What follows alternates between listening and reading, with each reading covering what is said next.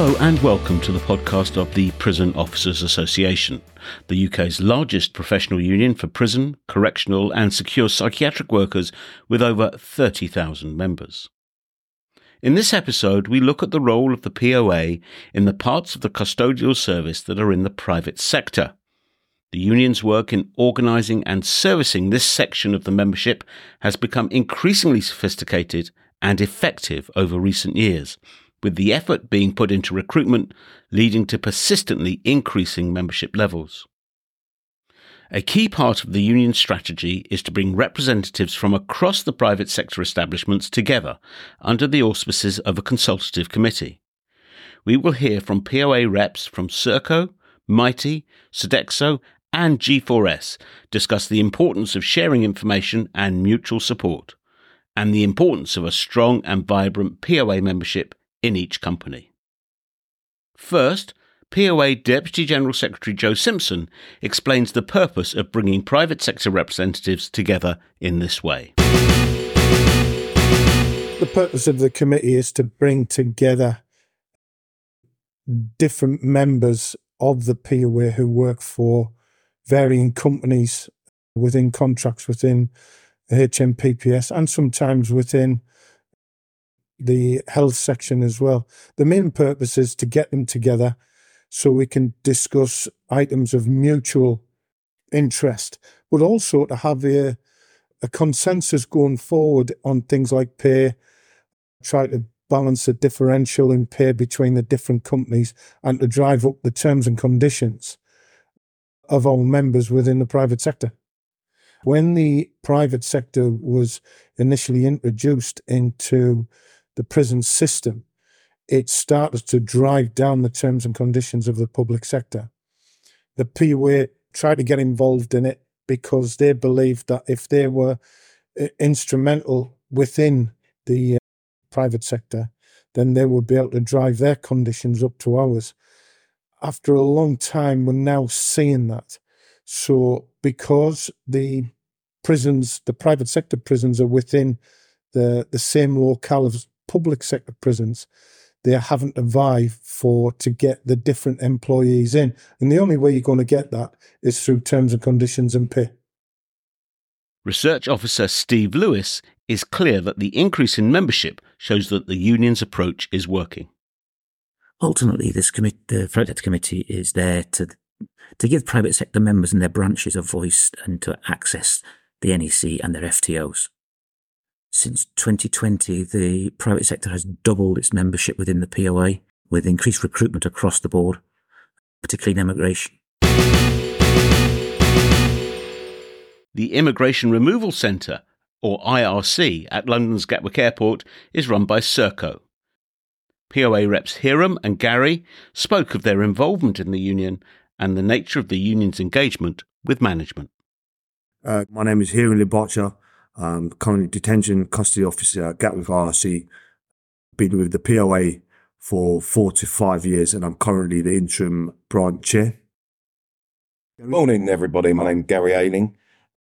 I work at Gatwick IRC, been there for about seven years. Just recently rejoined the POA, so just starting to understand everything about it, but finding it very informative. So over the last year, I've currently taken over as interim branch chair, taken over from Carl Lewis. We're currently, I'd take on the role as we uh, are completing the 2023 2024 pay deal, which is still ongoing. So until the new voting comes out for branch chair, I'm currently as seen as branch chair. I'm just a, a new committee member, obviously working alongside Kieran and to help in any way I can the pay deals and on mm. any ongoing issues. Gary has worked previously for HMPPS and reflected on what the differences are between private and public sectors. So, yes, I worked in the HMP in the late 80s, early 90s, obviously when things were very different. The prison service, I find, is a better establishment. I think there is more control. And with the the private sector, is it all about money and less about the staff? So I'm hoping this can change and there's going to be more of an understanding. So at Gatwick RSC, you know, we're, we're a different kind of branch to the other private sectors as we're an immigration centre. So the challenges that, that we're having is is constantly with the bills changing, the immigration laws are constantly in the parliament are fighting with this bill and that bill. No one really, the Home Office, we believe, don't have a clear plan for the immigration law and Brookhouse and Tinsley it's evolving every day and it's, in my eyes it's evolving too quickly which is impacting the staff and the retention. And Hiram felt the value of bringing private sector reps together for the consultative committee.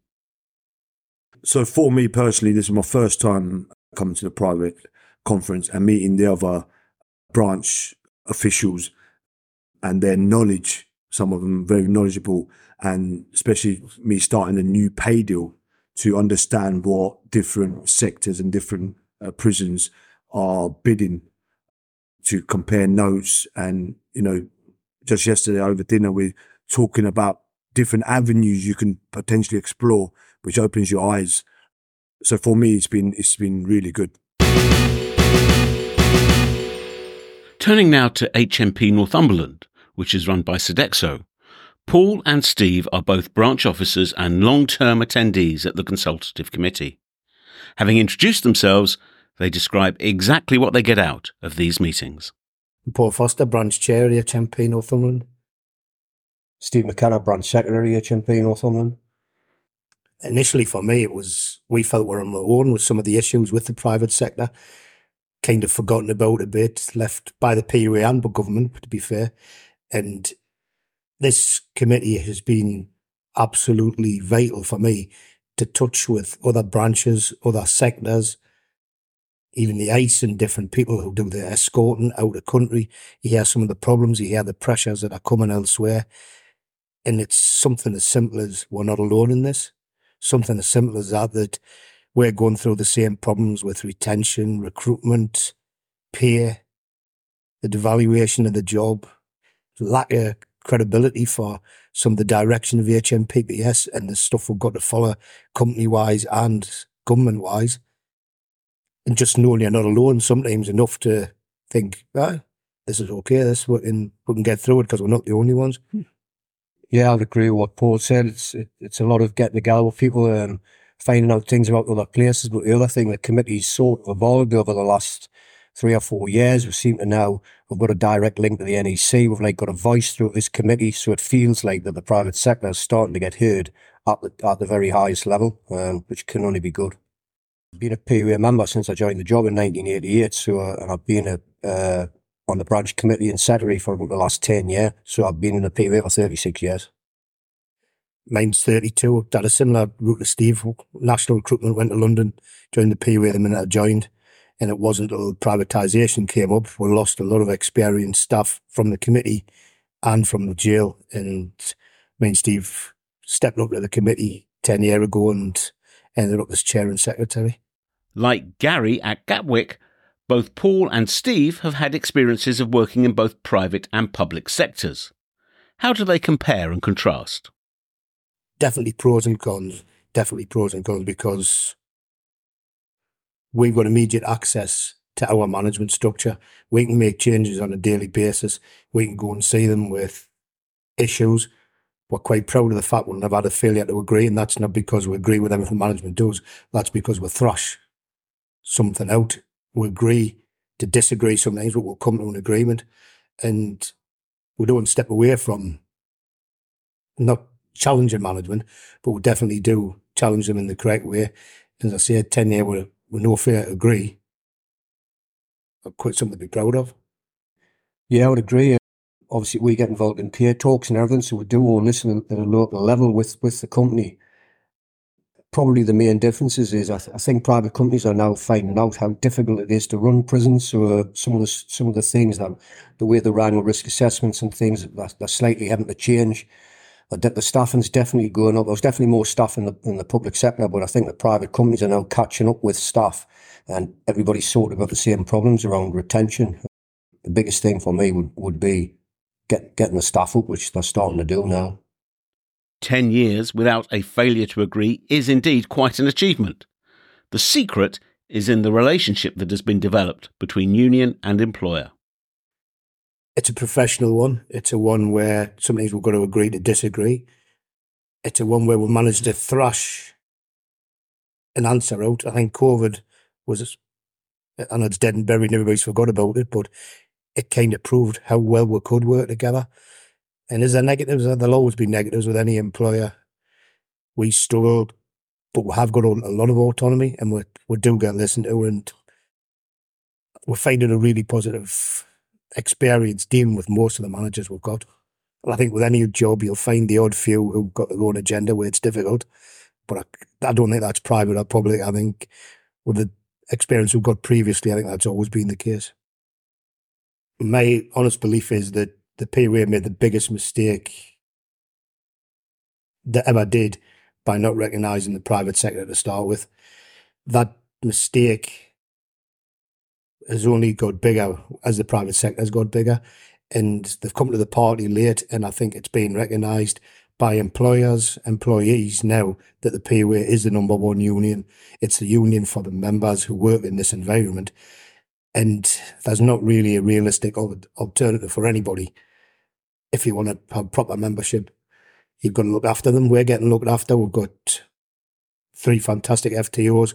Ours is on, he's on speed dial. He's there every moment we need him. And that is something through the Pat Cuff report and everything else that happened got kicked around a bit. But I think where we've ended up with now is a good structure. We've got access to the NEC. The NEC's got access to us. Questions can be asked very quickly, whereas he probably found in the old days they were kicked around and just never spoken of again. We now got instant access and we can get questions, get questions asked in Parliament. Got a good working relationship with what two local MPs as well as the POA, where we've had questions asked in Parliament, both sides of the divide, Tory and Labour. So, ah, that's definitely positive where we're sitting at the minute. To Oakwood now, managed by G4S. POA branch chair Kirstine Brown is a firm supporter of the consultative committee. My name's Kirstine Brown and I am currently the branch chair at HMP Oakwood. I think you get a lot of it. You get to see different perspectives from other private sector branches, the processes that they've gone through. It just just a different perspective on how they work and how their relationship with management is and how you know get some ideas about how you can work with management because some some ideas you might not think of straight away so it's good to get other people's perspective and it's also good to meet with the NEC you know we we have contact uh, on a regular basis but it's good to see you face to face and and have those conversations and get the advice if needed like Gatwick and Northumberland resourcing is the number one concern. Staffing levels, I think that's across the board though, isn't it? Retention, I think is is the main focus of, of everyone really in, in this sector of just getting the staffing levels up and making it safe for for our members. It's quite a quite a large establishment that I'm in, so we do we are, like everybody else. We're be staff, be staff, and I would fix. With annual conference fast approaching, Kirstine is looking forward to the gathering of the POA family. I feel part of the conference. I feel that you get to, it's just a broader experience from here. So, although we speak with the NEC, we get to see a whole loads of other branches and get to, uh, you know, hear stories of what they're going through, what they've been through. Yeah, it's good. It's good. It's very informative finally to ICE, or ICE, which is managed by Mitie. Here's ICE branch chair Ray Summers to introduce himself and explain what ICE actually is and what the priority area of concern is. I'm Ray Summers. I uh, work as the secretary for the POA branch of the ICE Immigration Service, and I work as a, did work as a DCO for 20 odd years, but I'm now working admin in an office. But I still keep up my duties with the POA branch.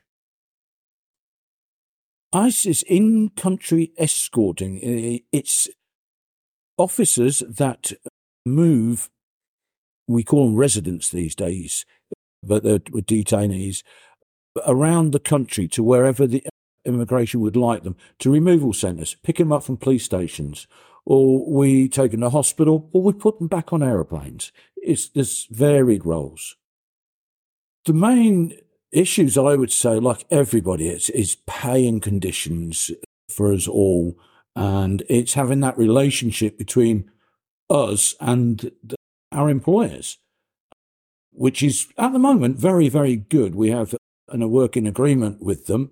They honour it, and we are in meaningful talks with them. And as long as we have got that dialogue with them, we can try and sort out any issues that we have.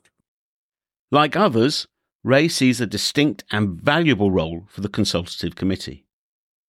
It's great to meet up with other people, uh, private sector, to put names to faces, to hear their problems, to realise most of us uh, have the same issues, but we have to deal with them in different ways, but very similar ways. For us as escorts, it's not all about four walls. And that's sort of the thing with with us. But now we're getting more and more immigration removal centres joining the committee. There's more and more issues that become between the Home Office, between us all, that is getting aired. And we realise, yeah, there are problems that we can share and, and, and deal with. So I find these very, very useful meetings. The Private Sector Consultative Committee certainly seems to be fulfilling its brief allowing reps to share experiences and support each other, ensuring easy access to and flow of information between branch reps, full time officers, and the NEC, and above all, making sure the union's private sector members and issues are understood and championed by the rest of the union. The last word to Steve Lewis there's an awful lot of work goes on in the background of these sorts of meetings to make it happen. I don't think it's fully appreciated. There is a fair bit, but what I do know is that they enjoy being here and they, the, communicating with other colleagues who are in the same position as they are. They learn when they're here. So the message is very clear. Wherever you are based and whoever your employer is, if you're not yet a POA member, speak to your local rep today. Or you can visit poauk.org uk for information on how to join and all the work the union undertakes on behalf of members in both private and public sectors. You can also get further information from Assistant General Secretary Andy Baxter's office at Cronin House, the union's headquarters. Thank you for listening. I hope you have enjoyed what you heard and will join us for the next episode of the POA podcast. Thank you and goodbye.